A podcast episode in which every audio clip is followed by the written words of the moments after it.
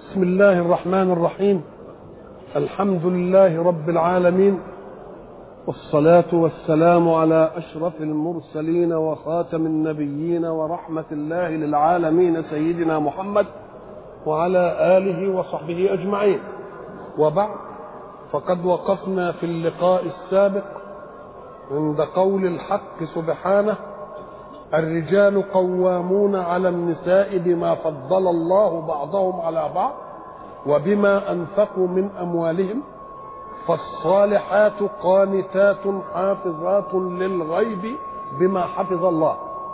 وقلنا إن الحق سبحانه وتعالى قدم في صدر الآية مقدمة أي بحكم يجب أن يلتزم لأنه حكم الخالق الذي أحسن كل شيء خلقه.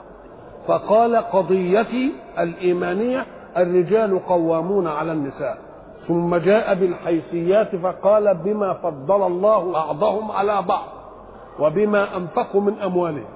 فالصالحات وقلنا الصالحة هي المرأة التي استقامت على المنهج الذي وضعه لها من خلقها في نوعها تبقى نهايتها إيه؟ ما دام تبقى صالحة أن تكون إيه؟ قانتة. قانتة لمن؟ خضع لمين؟ خضع لله. اذا فحين تكون خاضعة لله تلتزم منهج الله وأمره فيما حكم به من أن الرجال قوامون على الإيه؟ على النساء. فالصالحات قانتات. حافظات للغيب. وقلنا إن المرأة حين يغيب عنها زوجها ليس بالضرورة بس الزوج أي راعي عرضها وحاميه. كذلك يكون الإيه؟ الأب بالنسبة للبنت الابن بالنسبة للأم. يعني كل نساء في ولاية أحد. يبقى لازم تحفظ إيه؟ تحفظ غيبه. ولذلك الرسول صلى الله عليه وسلم حينما حدد المرأة الصالحة فقال وخير متاعها المرأة الصالحة وضع قانونا للمرأة الصالحة هي التي إن نظرت إليها سرتك وإن أمرتها وإن غبت عنها في إيه؟ عرض ومال. أنت عايز أحسن من كده إيه؟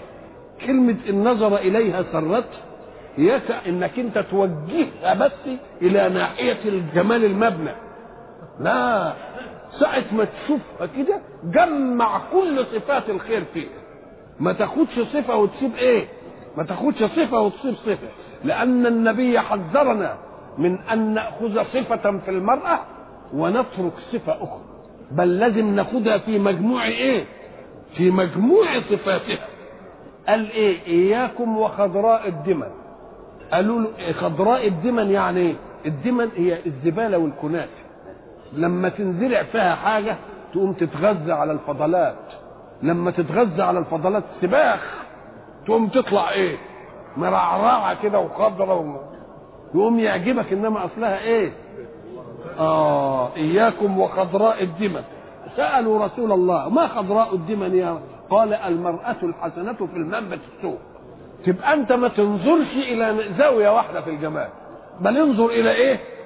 وانت لو نظرت إلى الزاوية التي تشغل الناس الزاوية الجمالية لوجدتها أقل الزوايا بالنسبة إلى تكوين المرأة لأن عمر هذه المسألة هم حتى يقولوها شهر عسل يعني وتنفض الحكاية ثم بعد ذلك تبدو المقومات الاخرى. أنت حينما دخلت دخلت على مقوم واحد وهي أن تكون جميلة لأنك أنت يعني عايزة ست صالون بقى ولا ولا عايزة تشتغل إيه يعني؟ نقول له دي عمرها بسيط في عمر الزمن لكن اللي هيبقى لك إيه؟ أن تكون أمينة تكون مخلصة تكون مدبرة تكون أو تبتدي الصفات الثانية تستهل ولذلك هو الفشل ينشأ في الأسر من إيه؟ من أن الرجال يدخلون حين الزواج بمقياس واحد. هذا المقياس الواحد عمره قصير.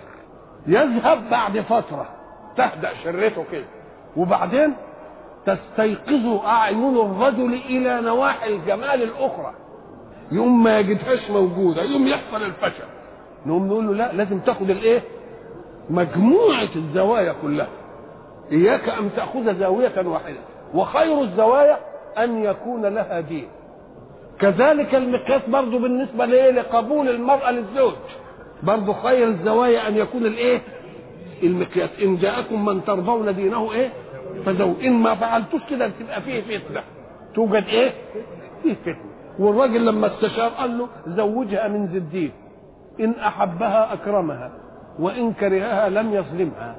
كلام جميل وكلام حلو قوي إذا حقه سبحانه وتعالى لازم أنت تشوف المسألة اللي هيبقى لها عمر طويل. عمر طويل في الحياة الممتدة. وبعد ذلك إذا أرادت المرأة إنها تكون ناجحة تشوف الإطار بتاع نوعيتها إيه وتنبغ فيه. ومن الممكن إن كان عندها وقت بقى توسع دائرة مهمتها في بيتها. لما يكون عندها أولاد ولا هي ألا تخيط الثوب وتدفع له أجرة؟ طب اتعلمي الخياطة وفرت طب اتعلمي التطريز عشان ما تدفعيش مش عارف بتطريز مش كده ولا لا؟ تعلمي التمريض عشان العيل عندك مرض برضه تستطيع إنك يتعلمي برضه عشان تغني عن مدرس خصوصي يجي ينهب الإيه؟ الحكاية. الله. عندك وقت فاضي والله كده شوفي كده إيه اللي بيجي السباك بيعمل الحنفية. اعمليها أنت يا سيدي. كهرباء تبعت بكبس ولا تشوفي إيه القفل تقدري تعملي إيه؟ كل حاجة وأنت قاعدة في بيتك كده وتوفري لمين توفري دخلك البسيط للمهام اللي مين؟ اللي ما تقدريش تعمليه. خد وقتك كله ولا لا؟ لا خد وقتك كله. فالصالحات قانتات. حافظات للغيب. حافظات للغيب. مش بارتجال من عندها ولا باختراع. ده بالمنهج الذي وضعه الله لحفظ الغيب. طب المنهج اللي وضعه الله لحفظ الغيب إيه؟ هتحافظ على عرضها وعلى المال بتاع الزوج في غيبته. آه نقول نشوف المنافذ اللي تيجي منها الفتنة ونمتنع عنها. ما نهقش في الشوارع عشان ما نشوفش حد كده يخيلنا ولا نخيل حد. ما نبصش. ما هو دي مقدمات الحفظ. ما تروحيش في زحمة الحياة وبعد ذلك نقول لك حفظ لا تشوف ربنا عمل إيه؟ بما حفظ الله. شوفي منهج ربنا قال إيه؟ أول المنهج حتى اضطررت للخروج يغضبنا. مش كده؟ ولذلك قال يغضبنا من أبصارنا ويحفظنا إيه؟ لأنها ما غضتش البصر يحصل إيه؟ آه يحصل التفات عاطفي. ان إحنا قلنا زمان إن كل شعور في الإنسان له ثلاث مراحل. مرحلة أن يدرك ومرحلة أن يجد في نفسه ومرحلة أن ينزع يعمل عمل. مش كده ضربنا المثل بالوردة. انت ماشي كده شفت وردة في فستان. كونك شفتها هذا إدراك أعجبتك الوردة وحبيتها كده وعشقتها. دي اسم وجدان. رحت عشان تقطفها دي عملية نزوعية. يبقوا كم مرحلة؟ إدراك فوجدان فنزوع. الشرع بيتدخل متى؟ يتدخل في عملية النزوع دائما. يقول لك أنت رايح تقطف الوردة أنت شفت الوردة ما قلنالكش حاجة. حبيتها وعجبتك ما قلنالكش حاجة. ساعة ما جيت تمد إيدك تاخدها قلنا لها مش بتاعتك. يبقى أنت حر في أن إيه؟ وحر في أن تجفي نفسك. إنما ساعة ما تنزع نقول لك لا مش بتاعتك بقى. عجبتك بقى؟ شوف لك ازرع لك وردة في حوش البيت. ما عندكش هات قصرية كده وحط فيها وردة. استأذن صاحبها أقل حاجة. يبقى إذا التشريع بيتدخل فين؟ في منطقة الإيه؟ النزوع. إلا في أمر المرأة. تدخل من أول الإدراك. لأن الذي خلقنا علم أننا إن أدركنا جمالا. بصينا له كده وشفناه. هيجي عندنا مواجيد بالنسبة له. يعني نشتهيها مش كده؟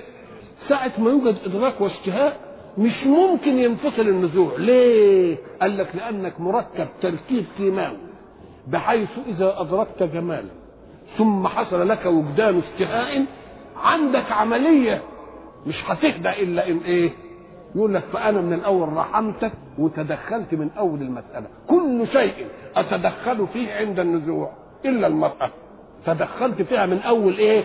من أول الإدراك. غض وغضش. ليه؟ لأنك إن أدركت فستجد. وإن وجدت فستحاول أن تنزع.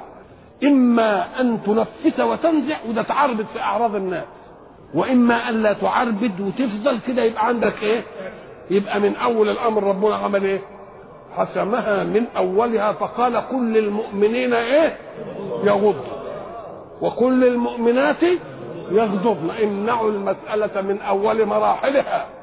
ليه؟ لأنني لما أشوف وردة وبعدين قالوا ده مش بتاعتك ما تقطفهاش ما يحصلش عندي حاجة في مادتي. إنما لما يشوف حاجة جميلة امرأة جميلة وبعدين يقعد في وجانه إنه مش عارف إيه هيحصل عنده حاجة ثانية لأن أجهزة له أجهزة مخصوصة تنفعل لهذا الشيء. يقوم يعمل إيه ربنا؟ يقول أنا خلقك إيه؟ وهتدخل في المسألة من أول إيه؟ من أول. فيبقى بما حفظ الله نقول له بالمنهج الذي وضعه الله للحفظ. إيه المنهج اللي وضعه الله للحفظ؟ أن لا أعرض نفسي إلى إيه؟ إلى إدراك. ينشأ عنه إيه؟ وجدان. وبعد ذلك أفكر في النزوع. فإن نزعت أفسدت وإن لم تنزع تعقدت. تبقى هيجي شر منها ولا لأ؟ أدي بما حفظ الله. يعني انظروا إلى المنهج الذي وضعه الله لأن تحفظ المرأة. الغيبه بتاع إيه؟ بتاع زوجها بإيه؟ مش بمنهج تعمله من عندها لا بالمنهج الذي وضعه خالقها وخالقه. انظر بقى إلى الحق سبحانه وتعالى حينما يربي في عبده حاسه اليقظه واللاتي تخافون نشوزهن. مش حصل النشوز ده مخافة أن يحدث. يبقى أنت مترقب من إمتى؟ يعني من بدري شوية. ما تخليش المسألة لحد ما إيه؟ مش لغاية النشوز. نشوز يعني إيه؟ نشوز دي نشز يعني ارتفع في المكان. ومنه النشز أو النشز المكان المرتفع. ومعنى ما دام القوامون على النساء والى آخره اللي يعني تحب تعمل إيه بقى؟ اللي تحب تتعالى بقى عن الحكاية دي. يعني تتخط في حتة إيه؟ عالية بقى. ولذلك النشاط حتى في النغم يعني إيه؟ آه صوت خارج عن قواعد النغمه اللي قبله. يقول لك ده النغمة دي نشاز. يعني إيه؟ خرجت عن قاعدة النغمة التي سبقتها. مش كده؟ أكن المفروض فيها إنها إيه إيه؟ تكون متطامنة. فإن انت حسيت إنها يعني في بالها إنها ترتفع إياك أن تتركها إلى أن تطلع للربوة وترتفع. من أول كده ما تحس بوادر العملية آه ابتدي بقى شوف ربنا عمل إيه بقى. التي تخافون معنى تخافون يعني أن النشوز متخوف منه. لسه ما حدثش. التي تخافون نشوزهن فعظوهن ساعة ما تشوفها ناوية كده كده يبقى إيه؟ ما هو الوعظ؟ الوعظ النصح بالرقة فعظوهن طب النصح بالرقة ما نفعش قالوا في النصح بالرقة إنك أنت تنتهز فرصة بالدقة كده فرصة انسجام المرأة وياك. تقول لا أنا شايف كده إنك أنت بس إمتى؟ تختار الظرف يعني. وأنتوا بقى مش هعلمكم اختيار الظرف. آه اختيار الظرف ده بقى الدقة فيه بقى. ما عشان يبقى الوعظ والإرشاد كويس ما تجيش للواحد إلا وقلبه متعلق بك. يعني عايز تربي ابنك لازم تعمل حاجة تخلي قلب ابنك وياك. يعني افرض إن ابنك طلب منك طلب وإنت ما جبتوش وأمه قالت لك ده عمل الواد كذا وكذا وكذا وكذا وحرك قلبه عليك إنت تجيب الطلب بقى دلوقتي ده. تقول له تعالى يا واد الطلب اللي أنت طالبه بقالك شهرين يا ربنا يسر وجبته لك أهو خد. وانت لسه هتديه له كده. آه يا ابن الايه والله لو افتكرت اللي قالت له أمك على إنك عملت كذا وكذا والله ما كنت جايبه لك ابن الكذا. تشتمه ويضحك. ليه؟ آه انت اديت له في وقت ارتباط قلبه وعاطفته بك. إنما إحنا بنعمل غير كده. نيجي للولد في الوقت اللي هو كارهني فيه ونحاول نربيه. ما ينفعش التربية ابدا. إنما تنتهي فرصة إيه؟ التصاق عقله بك وبعدين نقول له والله يا ابن الكذا. قال له أنا افتكرت الحكاية دي ما كنت جايب لك الموضوع ده. إنما أنت حظك اللي كده ابن ال... وتقوم عليه تضربه قوم الواد إيه؟ ينضرب ويضحك. مش كده؟ آه أهي عظوهن دي بقى معناها إيه؟ برفق وبلطف. ومن الرفق واللطف أن تختار إيه؟ وقت العظة. وقت العظة أنت تعرفه بقى يعني لما يكون كده فيه. طيب ما نفعتش العظة دي. وشايف أنت الأمر داخل إلى ناحية الربوه النشوز المرأة عادة تدل على الرجل بما تعرف فيه من إقبالها عليه يمكن المرأة تصبر على الرجل أكثر من صبر الإيه؟ الرجل عليه ليه؟ أم قال لك لأن تكوين الرجل له جهاز لا يهدأ إلا أن مش كده؟ إنما المرأة ما عندهاش يوم هو ساعة أجهزته ما تنفعل يبقى لازم ي... يبقى ما يقدرش يصبر. إنما هي ما عندهاش أجهزة منفعلة. ما بتنفضحش مش كده ولا إيه؟ تقوم أنت بقى ساعة ما تشوف بقى الحكاية دي وهي عارفاك بقى إنك أنت مثلا راجل بتحب. نتائج العواطف والاسترسال اديلها درس في الحتة دي بقى. اهجرها في الإيه؟ في المضجع. بس شوف الدقة. مش اهجرها في البيت مش اهجرها في الحجرة يعني أنت تنام في حتة وهي في حتة. لا. عشان ما تفضحش المسألة برضه خليكم في الحتة اللي بتناموا فيها ناموا فيها. اهجرها في إيه؟ في المضجع لأنك أنت إن هجرتها وكل البيت عالم إنك أنت قاعد في أوضة لوحدك ولا سبت البيت وهربت علم فتورث فيها غريزة العناد. لكن حكاية بينك وبينها بس كده هتجي لها ظرف عاطفي إيه؟ تتغاضى وهيجي لك أنت ظرف عاطفي برضه تتغاضى. وكل واحد منكم يتمنى إن الثاني يصالح. الله يبقى اهجروهن في المضاجع عشان يعني يقول لها إن كنت هتدل بالحتة دي لا أنا إيه أقدر على نفسي. فقالوا فبيهجرها في المضاجع يعني إيه؟ أم قال لك يديها ظهره. ما دام المضجع واحد هيعمل إيه؟ يهجرها إزاي؟ يديها إيه؟ يديها ظهره. مثلا. إنما ما فضحش المسألة ولا لأ؟ وبرضه نايم في الحتة ونايمين على السرير والاوضه اتقفلت عليهم. ولا حاجة ولا حد عرف حاجة ولا ان بقول إحنا قلنا زمان إن أي خلاف بين الرجل والمرأة إن ظل بينهما بس ينتهي في أقرب وقت. ساعة الراجل كده ما يطلع بره وعواطفه تلتهب شوية يتنه رايح ويتمحك. إيه؟ وهي برضه تتمحك. وقلنا لكم حكاية أنت مودياني فين على فين يا سيدي؟ الله اذا أمال إيه اللي بيخسر الدنيا؟ اللي بيخسر الدنيا بتتدخل عناصر العناصر دي تورث في الرجل عنادا وفي المرأة عنادا لأن مش عايز ينفتح قدام دي ولا قدام دي. الأم والأب والأخ والمش عارف إيه والعم والكلام الفاضي ده. إنما خلي الخلاف دائما إيه؟ بين الرجل والمرأة لأن فيه أمرا بينهما سيلجئهما إلى أن إيه؟ يتسامحوا مع بعض. يضربون واجرهن في الإيه؟ في المضاجع. واضربوهن. قال لك الضرب ده قال لك بشرط ألا تسيل دما ولا تكسر عظما. لما تلاقي لا هتعمل دم ولا تكسر عظم تلاقيه إيه؟ نقف كده يعني. بس دليل على عدم الرضا ولذلك بعض الناس قال لك اضربها بالسواك. آه يضربها بالإيه؟ بالسواك يعني. وربنا علمنا الحكاية دي. هناك لما حلف إنه يضرب امراته 100 خبط. قال له إيه ربنا؟ قال له وخذ بيدك ضغثا فاضرب به ولا تحنث. ضغثا يعني الضغث هي الحزمة من الحشيش وتبقى فيها 100 عود ويجي بضربة واحدة ويروح ضريبها يبقى ضربها 100 ضربة يا سيدي وخلاص. وضربها 100 إيه؟ 100 ضرب. هي لما تلاقي الضرب مشوب بحنان الضارب هي نفسها من نفسها. وعلى كل حال إياكم أن تفهموا أن الذي خلقنا يشرع حكما تأباه العواطف. إنما يأباه كبرياء العواطف. إنما اللي شرع وقال كده يبقى هي لازم تكون كده. واللاتي تخافون نشوزهن فعظوهن واهجروهن في المضاجع واضربوهن أي ضربا غير إيه؟ غير إيه؟ مبرح. ومعنى غير مبرح لا يكسر عظم ولا إيه؟ ولا يجرح يساوي الايه نعم فإن أطعنكم أطعنكم في إيه؟ أم قال لك ما هو النشوز؟ ما هو ما دام خايف النشوز يبقى معناها بدرت بوادر تدل على إنها عايزة إيه؟ تستعلي. فإن انتهت من المسألة ما تاخدهاش لها بقى ذلة وتقعد عليها. يبقى انهي الموقف وكأنه لم إيه؟ فإن أطعنكم فلا تبغوا عليهن سبيلا. المسألة مش استذلال. مسألة في إصلاح وفي تقويم. موتة إيه؟ استذلال. فإن أطعنكم فلا تبغوا عليهن إيه؟ أطعنكم إذا أنت لك الظاهر من أمرها. اوعى تقول ده هي بتطعني كده إنما قلبها مش وياي. وتدخل بقى في دوامة الغيب. تقول له أنت مالكش دعوة المحكوم عليه في كل التصرفات ظاهر الأحداث. باطن الأحداث دي مالكش دعوة به.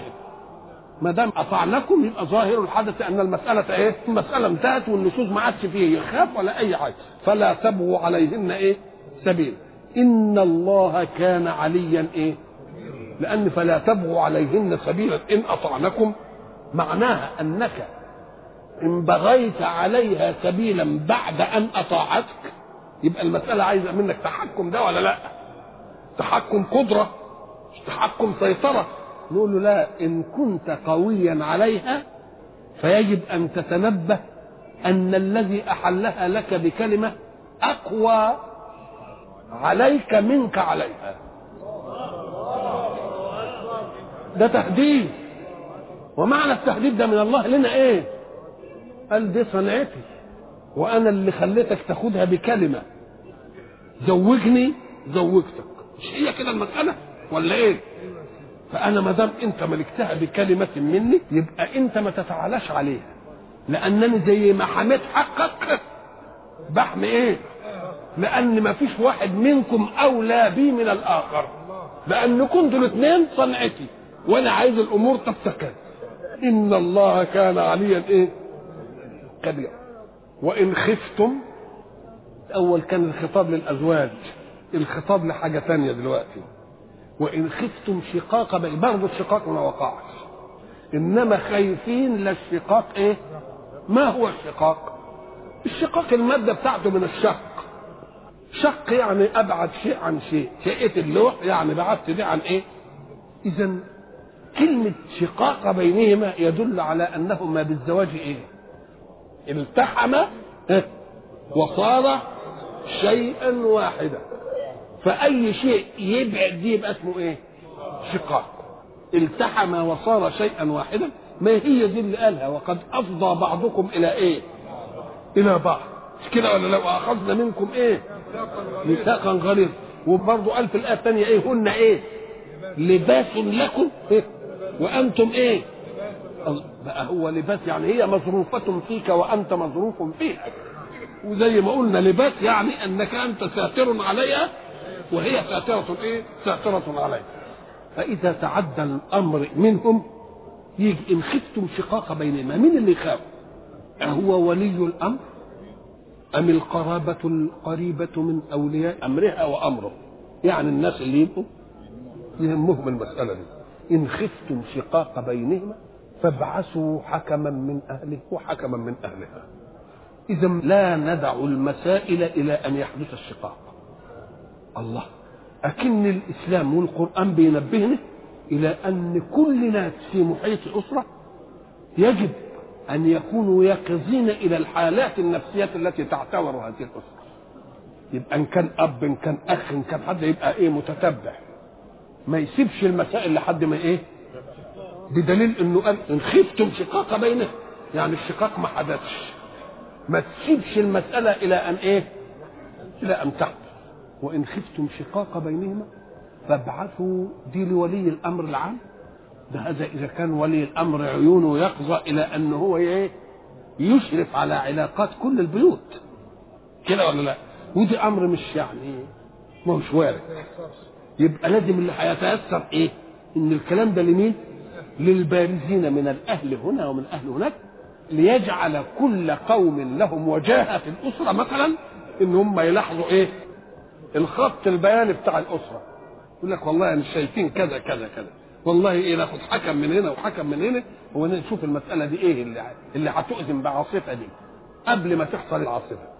وإن خفتم شقاق بينهما فابعثوا حكما من أهله وحكما من أهلها. الله. يبقى المصلحة انتقلت من الزوجين إلى واحد من أهل الزوج وواحد من أهل الإيه؟ دول لسه ما فيش بينهم وبين بعض حاجة. يجوز الزوجين بينهم وبين بعض إيه؟ أشياء. إنما الحكم اللي جاي والحكم اللي جاي لسه إيه؟ صدرهم طاهر. وما دام على إنه حكم. قال لك ما دام حكم يبقوا هم يتفقوا على اللي يحصل. بحيث إذا راى أنه لا صلاح إلا بأن يطلق يبقوا هم يطلعوا. لأن معنى حكم يعني إيه؟ الناس فاهمة إن حكم دي ناس يروحوا يصلحوا ما عجبكوش نفضل على الشقاق لا أنت هتختار حكم من هنا وهنختار حكم من هنا واللي يقولوه يبقى إيه؟ يبقى لازم يمشي. بس الحق سبحانه وتعالى حرس هذه المسألة في الحكمين. قال إيه؟ إن يريد اصلاحا يوفق الله بينهم. شوف بقى لما يكونوا حكم من أهلها وحكم من أهله وبعدين يدخلوا تحت قضية إن يريد اصلاحا يوفق الله بينهما يبقى إن ما وفقش الله بينهم يبقى كأنهم دخلوا بإيه؟ مش عايزين يبقى كل واحد يخاف على نفسه بقى يبقى يحاول إنه يعمل إيه؟ إنه يخلص. ليه؟ وإلا هتنتقل المسألة إلى فضيحة له. لأن الذي خلق الجميع الزوج والزوجة والحكم من أهل الزوج والحكم من أهل الزوجة قال كده. إن يريد اصلاحا يوفق يوم كل الاثنين رايحين تحت هذه القضية وما دام رايحين تحت هذه القضية يقول لك الله ده إحنا ما وفقناش بينهم هندي لنفسنا إيه؟ إننا ما إيه؟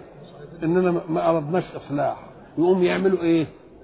يحاولوا إنهم يصلحوا لأن الله حين يطلق قضية كونية كل واحد يسوس نفسه وحركته في دائرة هذه القضية. إحنا قلنا زمان حين أطلق الله قضية عامة. فقال إيه؟ وإن جندنا لهم الإيه؟ هو قال كده. وما دام هو قال كده فليحرص كل جندي على إنه إيه؟ يكون جندي لله. لأنه انهزم هنقول له أنت ما كنتش إيه؟ جندي لله. يخاف من دي ولا لأ؟ اذا وضع القضية الكونية في إطار عقدي عشان يعمل إيه؟ يجند الإنسان.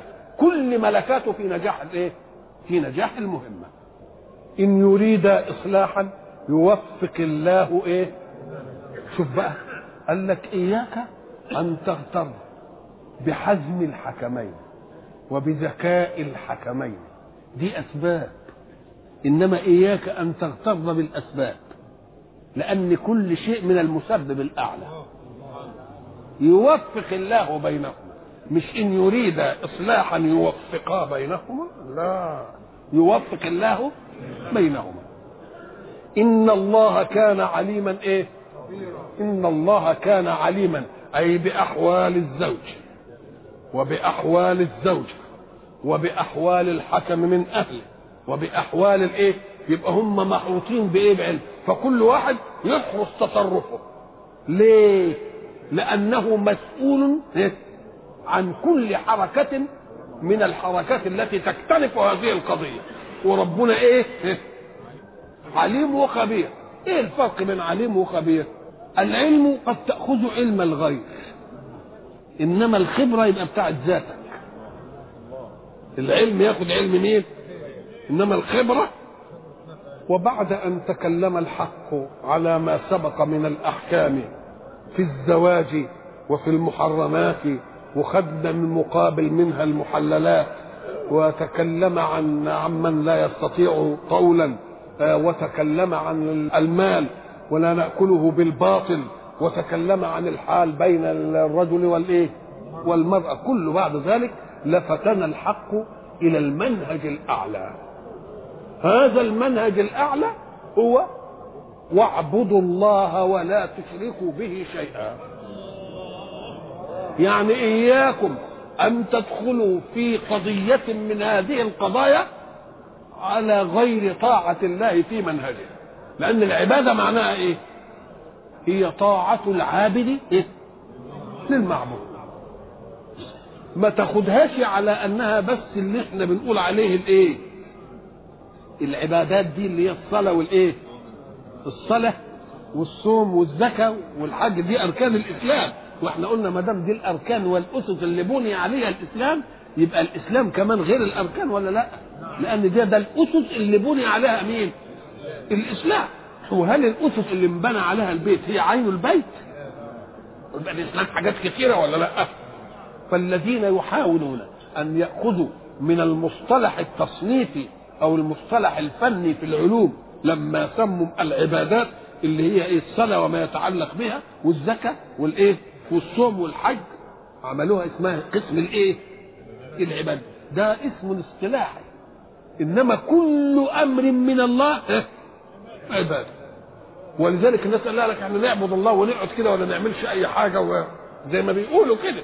مفهوم ولا لا؟ نقول له لا العبادة هي إيه؟ هي طاعة عابد لأمر معبود. لكن فيه أشياء سموها باسم العبادة لأنها استدامة الولاء لمن نطيعه. إنما هنطيعه ولذلك ضربنا مثل قلنا إيه؟ قلنا الحق سبحانه وتعالى قال في كتابه أعوذ بالله من الشيطان الرجيم إذا نودي للصلاة من يوم الجمعة. قال إيه؟ هذا أمر من الحق. فاسعوا إلى ذكر الله وذروا البيع كأنه أخرجهم من إيه؟ أخرجهم من بيع إيه؟ إلى الصلاة. ما أخرجهمش من فراغ. ما أخرجهمش. وقلنا إنه جاب البيع ليه؟ لأنه العملية اللي ربحها بيجي على طول. فلما تزرع زرع هتستنى إيه؟ كم شهر على ما تطلع. كده ولا لأ؟ آه لكن البيع صفقته على طول. تربح دي تاخد ربحها على طول كده. وقلنا البيع بينتظم كل حركات الحياة. لأن معنى البيع إيه؟ وسيط بين منتج ومستهلك. مش هو كده؟ مش ده البيع؟ يبقى واخد كل هتبيع إيه؟ هتبيع سلعة. السلعة جاية منين؟ إيه؟ من منتج. لمين؟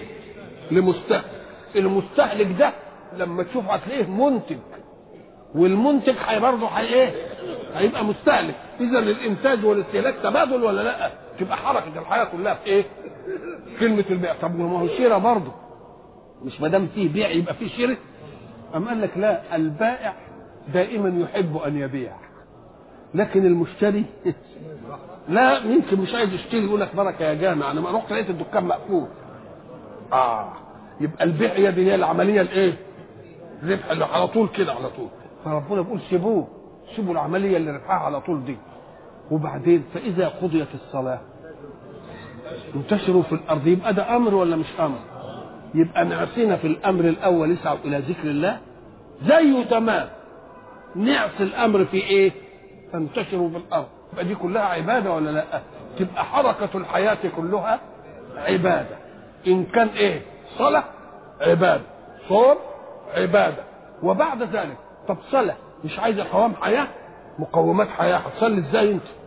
لازم ليك مقومات حياة مقومات حياتك إيه؟ طعام وشراب طب ما لا يتم الواجب إلا به فهو واجب مش كده ولا لا؟ طب ما هتعمل إيه يعني؟ الله تبقى اذا حركة الحياة كلها سلسلة إيه؟ سلسلة عبادة ولذلك الحق سبحانه وتعالى اعبدوا الله ما لكم من إله إيه؟ هو أنشأكم من الأرض واستعمركم فيها يعني طلب منكم أن إيه؟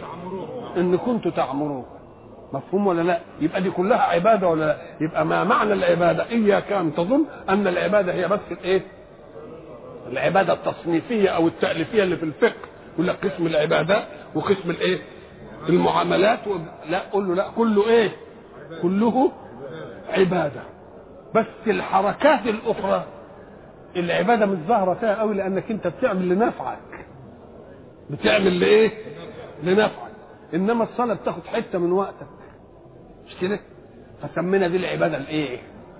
الصح العبادة الأكثر. قلنا دي اللي اسمها الإيه؟ لأن العمليات الثانية يعمل مثلها من لا يؤمن بإله بيطلع في الحياة ولا لأ؟ ويسعى ويزرع ويقلع ويصنع كل ده ليه سموها العبادات؟ لأن مثلها ما بيجيش من غير متدين إنما الأعمال الثانية بتاعت عمارة الكون والمصلحة.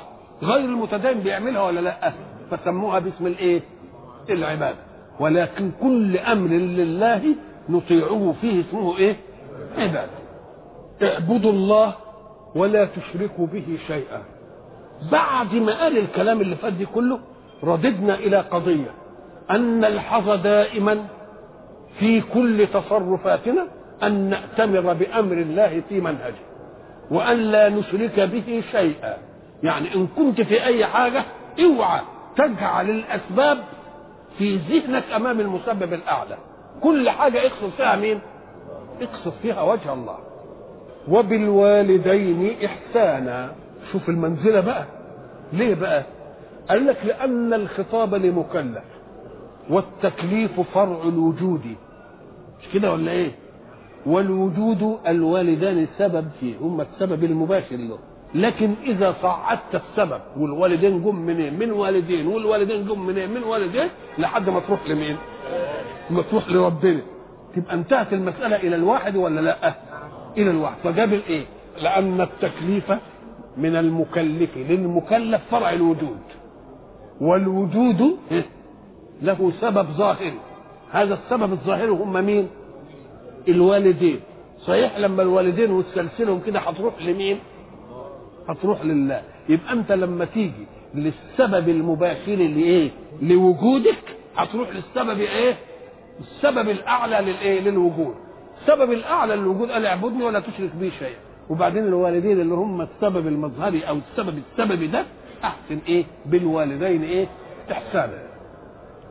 كلمة الإحسان تدل على المبالغة في العطاء الايه؟ اللي بنسميه إحنا مقام الإحسان. مقام إيه؟ مقام الإحسان. وبالوالدين إيه؟ إحسان.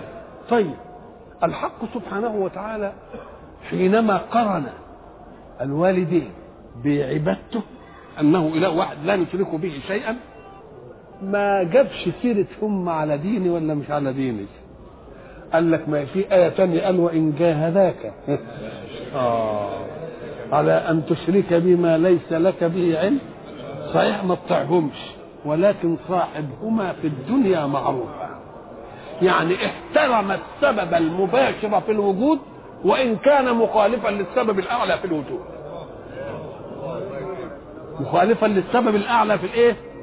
في الوجود. بس أنت صاحبهما في الدنيا معروفة. شوف كلمة معروف دي.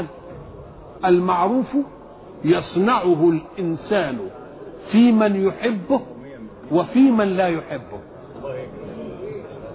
اوعى يكون قلبك متعلق بهم إن كانوا مشركين. لكن حتة صاحبهما في الدنيا معروف. تبين أن المعروف يصنعه الإنسان مع من يحبه ومن لا إيه؟ يحبه. ولذلك قال صاحبهما في الدنيا. يعني شوف مصلحتهم في أمور الدنيا.